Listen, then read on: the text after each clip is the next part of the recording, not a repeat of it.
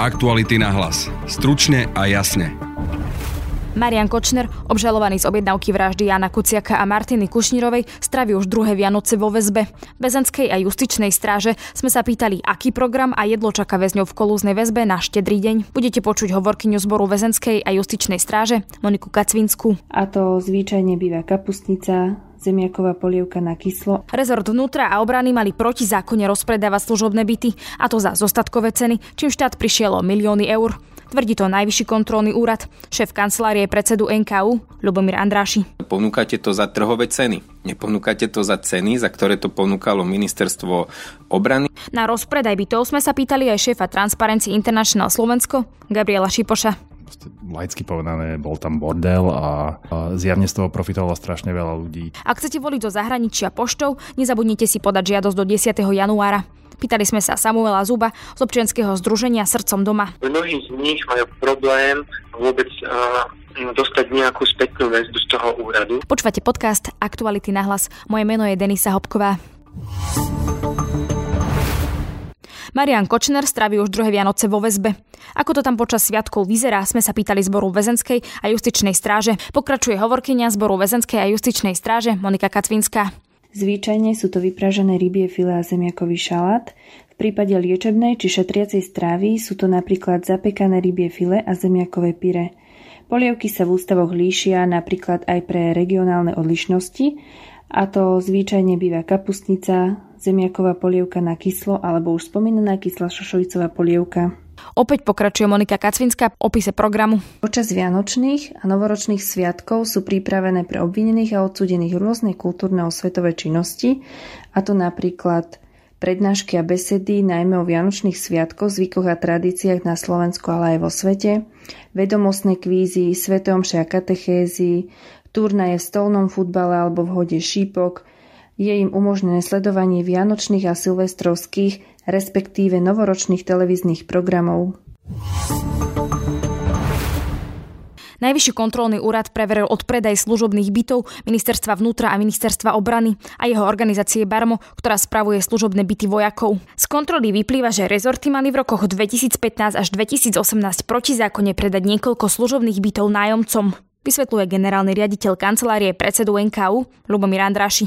Tak si vezmime, že dnes by ste boli prijatá do služobného pomeru, či už v policii alebo v armáde. Dali by ste si žiadosť o byt, služobný byt. Našťastie je jeden byt dvojizbový voľný a vy podpíšete nájomnú zmluvu. V zmysle zákona k služobnému bytu môžete podpísať nájomnú zmluvu, ak máte služobný pomer a podpisujete nájomnú zmluvu na dobu určitú, teda na čas, ktorý máte slúžiť či už v armáde alebo napríklad v policajnom zbore. To znamená na 10 rokov. Ak máte podpísanú nájomnú zmluvu na dobu určitú, nemôžete takýto byt nikdy predať, nemôžete požiadať o jeho odkúpenie. Preto sa urobila tá prvá finta, že sa doba určitá zmenila na dobu neurčitú. Ale ešte ani to neznamená, že ten byt ste mohli predať, lebo to je služobný byt, ktorý má špeciálny režim, ale tento režim sa preklopil na režim nájomných, nie služobných bytov a začal sa uplatňovať iný zákon, ako je zákon, ktorý hovorí o povinnostiach pri správe štátneho majetku. Zrazu sa vám predal byt podľa zákona 182 z roku 93, ale za úplne iných podmienok a tam sú dané podmienky, že 70% znižujete, 20% znižujete a preto sa dostanete k tým minimálnym cenám.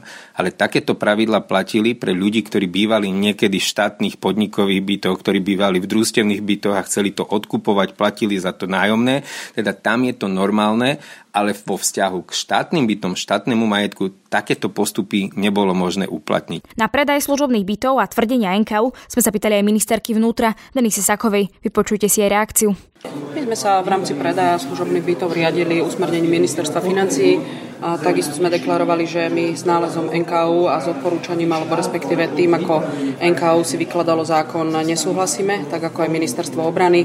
A tam sú rôzne vzorce, ako sa vypočítavajú zostatkové hodnoty bytov a druhú vec musím podotknúť, že pokiaľ náhodou chcete aj tých, ktorí majú teda dlhodobý nájom, z toho bytu odsťahovať, tak musíte im hľadať náhradné bývanie a oveľa jednoduchšia a efektívnejšia cesta bola, aby sme tie byty odpredali v zmysle inštrukcií ministerstva financí. Najvyšší kontrolný úrad upozorňuje aj na samotný predaj bytov. Tie mali byť predávané nájomcom aj niekoľko rokov po skončení služobného pomeru a za zostatkové ceny. Napríklad kúpna cena jednoizbového bytu v Prešove bola vyše 2000 eur a priemerná trhová cena je nad 30 tisíc eur. V Bratislave sa zase byt predával aj po 42 tisíc eur, pričom reálna trhová cena je minimálne trojnásobná. Porovnateľné byty sa predávajú za ceny okolo 150 tisíc eur. Pokračuje opäť Lubomír Andráši z NKU. Ak by ste chceli predať služobný byt ako majetok štátu, museli by ste ho vyhlásiť za prebytočný, museli by ste povedať, že takýto majetok vy nepotrebujete, lebo nemáte žiadnych iných príslušníkov ozbrojených síl, policajtov, ktorí by potrebovali akýkoľvek služobný byt, teda je nadbytočný majetok a idete štandardným spôsobom, že to ponúkate, ale ponúkate to za trhové ceny. Neponúkate to za ceny, za ktoré to ponúkalo ministerstvo obrany alebo ministerstvo vnútra, kde ako ste správne povedali, my sme sa pozreli napríklad na ceny bytov, ktoré takýmto spôsobom boli odpredávané v pôsobnosti armády a tam sú tie rozdiely veľmi vysoké. Lebo vy vypočítavate podľa zákona o bytoch a nebytových priestoroch podľa úplne iných vzorcov, ako keby ste išli na trhové ceny. Vieme približne povedať, koľko peňazí sme teda strátili na tomto odpredávaní bytov za ostatkové ceny? My sme sa pozreli len na vzorku a už pri tej samotnej vzorke hovoríme o niekoľkých eh, miliónoch eur, blížime sa skoro k 5 miliónom. Ak by sme ale zobrali eh, všetky byty, teda nie len tie, ktoré sa predávali v rokoch 2014-2018, ale k takýmto predajom dochádzalo aj predtým. A napríklad v podmienkách ozbrojených síl tých bytov bolo viac ako 3000, dnes sú niekde na úrovni 500 eh, 550 bytov, tak by sme hovorili o úplne iných sumách. My sme už sa nepozerali na to, kto tie byty dostal. To nebolo predmetom kontroly. My sme nehodnotili, že či ten alebo iný poručík, plukovník, generál ten byt mohol, nemohol dostať. My sme sa pozerali na to, že či vôbec štátna inštitúcia, ako je ministerstvo vnútra alebo ministerstvo obrany alebo ich podriadené organizácie vôbec môžu v súlade s platným zákonom v tom čase takto nakladať so služobnými bytmi. Odpoveď bola jednoznačná. Kontrola NKU upozorňuje tiež na to, že ministerstvo obrany má vlastní 6 bytov a pes nich vôbec nevyužíva. Najdrahší 5-izbový byt v hodnote takmer pol milióna eur nemal byť využívaný od roku 2014 a mal byť tiež znehodnotený vytopením. O zisteniach NKU aj o stave služobných bytov vo vlastníctve štátu sme sa rozprávali s riaditeľom Transparency International Slovensko, Gabrielom Šipošom. No mňa tá správa veľmi prekvapila, zase mi neuveriteľné, ako tvrdí NKU, že tieto dve ministerstva porušovali zákon, ktorý im vlastne zakazuje predávať služobné byty. Um, takže, a, a netrvalo to, že, že rok alebo dva, ale proste dlhé roky tieto byty uh, predávali za nízke ceny. Um, či už svojim uh, zamestnancom, alebo niekedy aj ich širšie rodine. Presne už ste to načrtli, že dialo sa to veľa rokov. Prečo podľa vás sa na to neprišlo skôr? NKU myslím, že dáva tam tiež e, čiastočnú odpoveď. E, vytýka vlastne obidvom rezortom, že ten audit tam vôbec nefungoval a že sa na to nikto nepozeral. E, proste laicky povedané, bol tam bordel a a zjavne z toho profitovalo strašne veľa ľudí, takže si viem predstaviť, že nebol tam nejaký veľký záujem. Nevidíme tam konkrétne mená, čiže to mi ma možno ešte viac zaujímalo, kto všetko získaval tie byty, či tam nešlo aj o ľudí, ktorí sú alebo boli vo vedení týchto rezortov a tým pádom myslím, že je ono, by, bol, by bolo mnoho jasnejšie, prečo sa ten zákon nedodržiaval. Najvyšší kontrolný úrad poukázal aj na to, že keď sa pozreli e, konkrétne na tie byty, že ministerstvo obrany malo vo vlastníctve 6 bytov a z toho 5 bolo prázdnych, e, jeden byt bol vytopený. Ako to máme podľa vás chápať, že ministerstvo obrany má prázdne byty, ktoré sa nevyužívajú, platia sa poplatky? No to je ten ďalší aspekt, že keď už má štát nejaké vlastníctvo, tak sa o to má starať. Vždy je tam otázka, či si niečo má nakupovať e, povedzme pri tých bytoch e, má si niečo prenajímať alebo to má vlastniť a starať sa o to. E, každá z týchto, každý jeden z týchto spôsobov má nejaké rácio a treba si ho vybrať, ale potom treba e, aj dôsledne si teda kontrolovať tie náklady, respektíve pozerať sa, čo z toho ten štát má. A tu zjavne opäť vidím v tom bordel. Opäť tá schopnosť štátu starať sa o svoj majetok je, je všeobecne veľmi nízka. Toto naozaj nie je prvý prípad. A... Ste povedali, že to nie je prvý prípad. Vieme si povedať pár prípadov z minulosti, aby sme si vedeli vytvoriť obraz, že teda ako to vyzerá so služobnými bytmi na Slovensku, ale možno, že nie úplne služobnými, ale proste vo vlastníctve štátu. Ja si spomínam na tie prípady uh, hlavne z Bratislavy. Um, to boli často ešte 90. roky. Uh, niektoré tie byty už mala samozpráva, niektoré štát a mnohí politici z rôznych strán dostali tie byty relatívne lacno.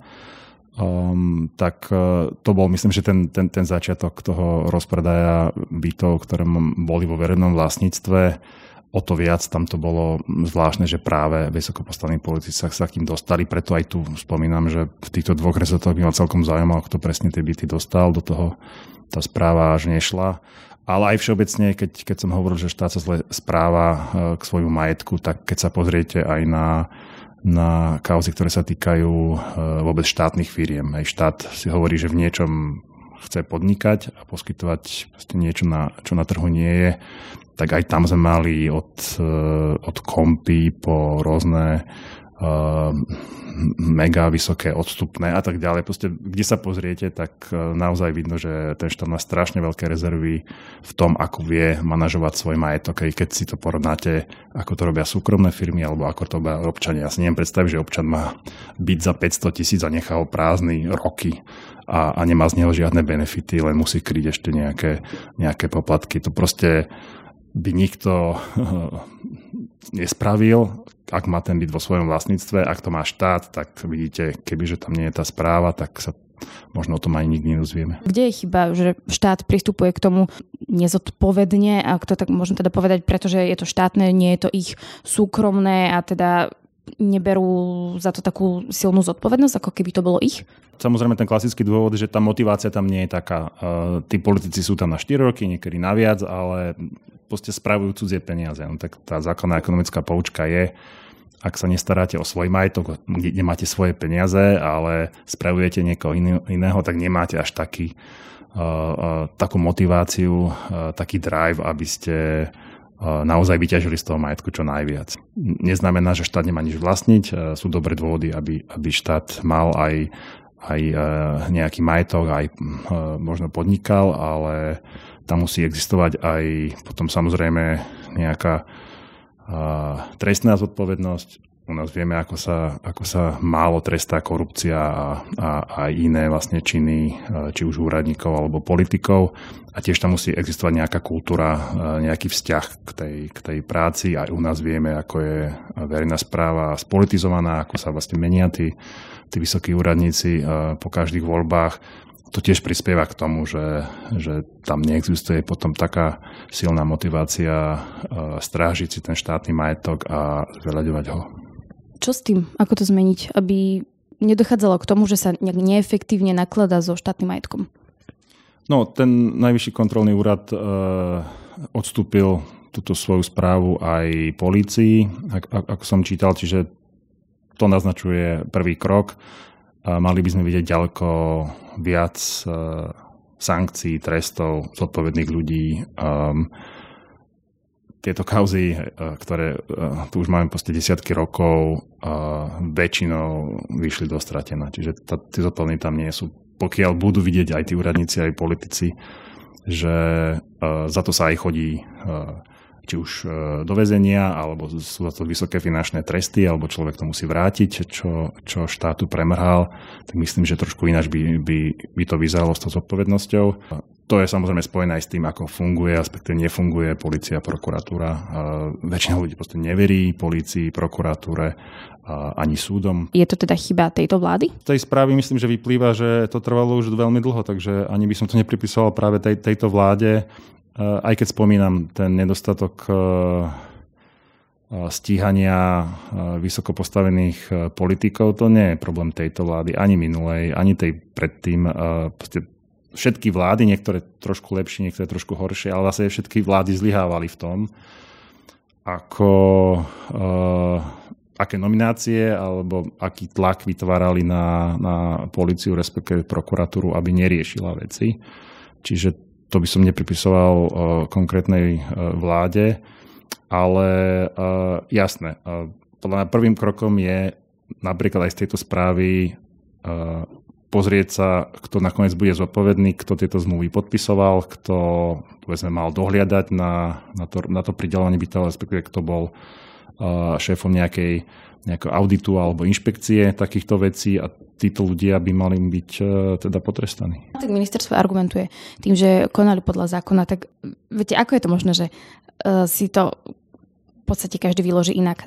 Mne sa to zdá ako výhovorka, ale Pozri sa, tie zákony sú z 90. rokov, to nie je, že ten zákon vznikol minulý rok a ešte je to, je to, niečo, je to nejaká novinka a netušíme, že ako to je. Toto je fakt, že jednoduchá vec, keď už v tomto je nezhoda, že kedy sa tieto byty môžu predávať alebo prenajímať a komu, tak si neviem predstaviť, ako môžeme e, vysvetľovať ďaleko náročnejšie e, zákony alebo legislatívu naozaj sa mi to zdá ako výhorka. Prečo je potom zlý napríklad odpredaj? Ak vieme, že sa nevyužívajú tieto uh, byty... Nie, odpredaj majetku je úplne v poriadku, veď vlastne celá tá transformácia v 10 rokoch znamenala, že veľké časti majetku štát odpredával uh, od podnikov po aj, aj povedzme byty, aj, aj pôdu a tak ďalej. To je úplne v poriadku.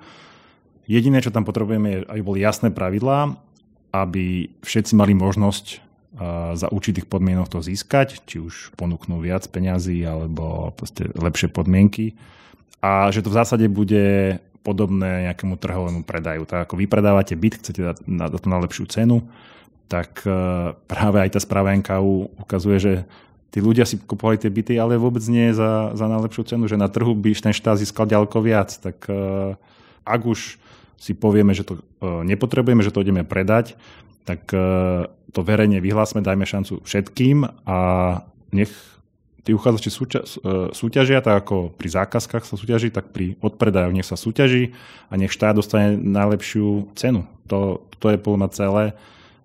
Bohužiaľ, aj v tomto prípade sme to videli, že, že sa to štátu vôbec nepodarilo. O reakciu sme požiadali aj ministerstvo obrany. Reagovali, že ich rezortná organizácia Barmo pri odpredaji konala v súlode so zákonom. Predaj bytov však pozastavili. V stanovisku nám ministerstvo tiež vysvetlilo, prečo nebolo 5 zo 6 bytov využívaných. Byty sú podľa nich určené na dočasné bývanie funkcionárov a zamestnancov rezortu a v kontrolovanom období ich nikto nepotreboval prenajať. My a vy Takéto video pripravili Slováci zo zahraničia v rámci iniciatívy Srdcom doma. Parlamentné voľby totiž môžu tento raz rozhodnúť práve hlasy Slovákov zo zahraničia. Tých je podľa odhadov okolo 300 tisíc, čo by mohlo byť viac ako 10% z odozdaných hlasov. Naposledy ich však poštou volilo asi iba 20 tisíc, teraz to môže byť podstatne viac. Haček je však v tom, že prihlásiť sa, vrátane všetkých formalít, treba už do 10. januára. Hovorí Samuel Zubo, ktorý vytvoril aplikáciu Srdcom doma.sk, ktorá vám pomôže vyplniť žiadosť veľké nebezpečenstvo spočíva v tom, že ľudia na to tie sviatky zabudnú. Častokrát si to odkladajú na poslednú chvíľu a potom aj tie obce, ktoré majú sviatky a úradníci potom po sviatkoch, kým sa zase rozbehnú, tak môže sa stať, že tá žiadosť niekde zapadne, voliči zabudnú, že ju odoslali, alebo tam urobia nejakú chybu, ktorá potom znemožní, aby bola tá žiadosť spracovaná. Teda keď to chceme stihnúť do 10., tak uh, máme si dať na to napríklad nejaký deadline, že týždeň, alebo teraz keď sú sviatky, tak radšej teda už to dá dnes, aby, aby sa to aj stihlo opraviť, aj vyriešiť. Z toho, čo nám dávajú vedieť voliči z celého sveta. Mnohí už nenechávali túto žiadosť na poslednú chvíľu. Mnohí voliči zo sveta píšu na tie obecné úrady a komunikujú s nimi a mnohí z nich majú problém vôbec uh, dostať nejakú spätnú väzbu z toho úradu. Niektorým sa stalo, že trvalo týždne, kým, sa, kým dostali nejakú odpoveď z toho obecného úradu. Jedna kamarátka dokonca mi písala, že trvala, trvalo mesiac, kým sa tá, tej odpovedi dočkala. Mhm. V čom je problém? Kde, prečo to ide tak pomaly? No, obecné úrady toho majú v zásade strašne veľa a takáto agenda, ktorá sa um, koná vlastne raz za 4 roky, ich vždy musí prekvapiť. Ako prebieha samotné to požiadanie, čo presne máme spraviť, e, aby sme sa nepomýlili a podobne? Z pohľadu toho voliča je najdôležitejšie aby teraz išiel čo najrychlejšie na stránku voľby SK a jednoduchým spôsobom za menej ako 3 minúty vyplnil, vyplnil formulárik a potom ho odoslal e-mailom, ktorý sa zobrazí v poslednom kroku e, procesu tej, tej žiadosti. Vieme už, koľko ľudí išlo na vašu stránku a požiadalo si o, o, o preukaz?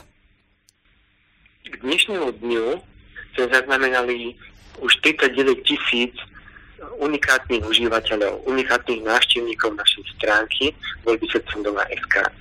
Z týchto užívateľov bolo až 17 990, ktorí vytvorili žiadosti o voľbu poštou, čo je asi 83%. Zvyšných asi 1989 ľudí vytvorilo žiadosť o hlasovací preukaz. V mene podcastového týmu Aktualit vám želám príjemné sviatky, počas ktorých nebudú vychádzať naše denné podcasty. Pripravili sme si pre vás ale niekoľko špeciálnych epizód, ktoré nájdete na Spotify aj na webe Aktuality.sk. Veselé Vianoce želá Denisa Hopková. Aktuality na hlas. Stručne a jasne.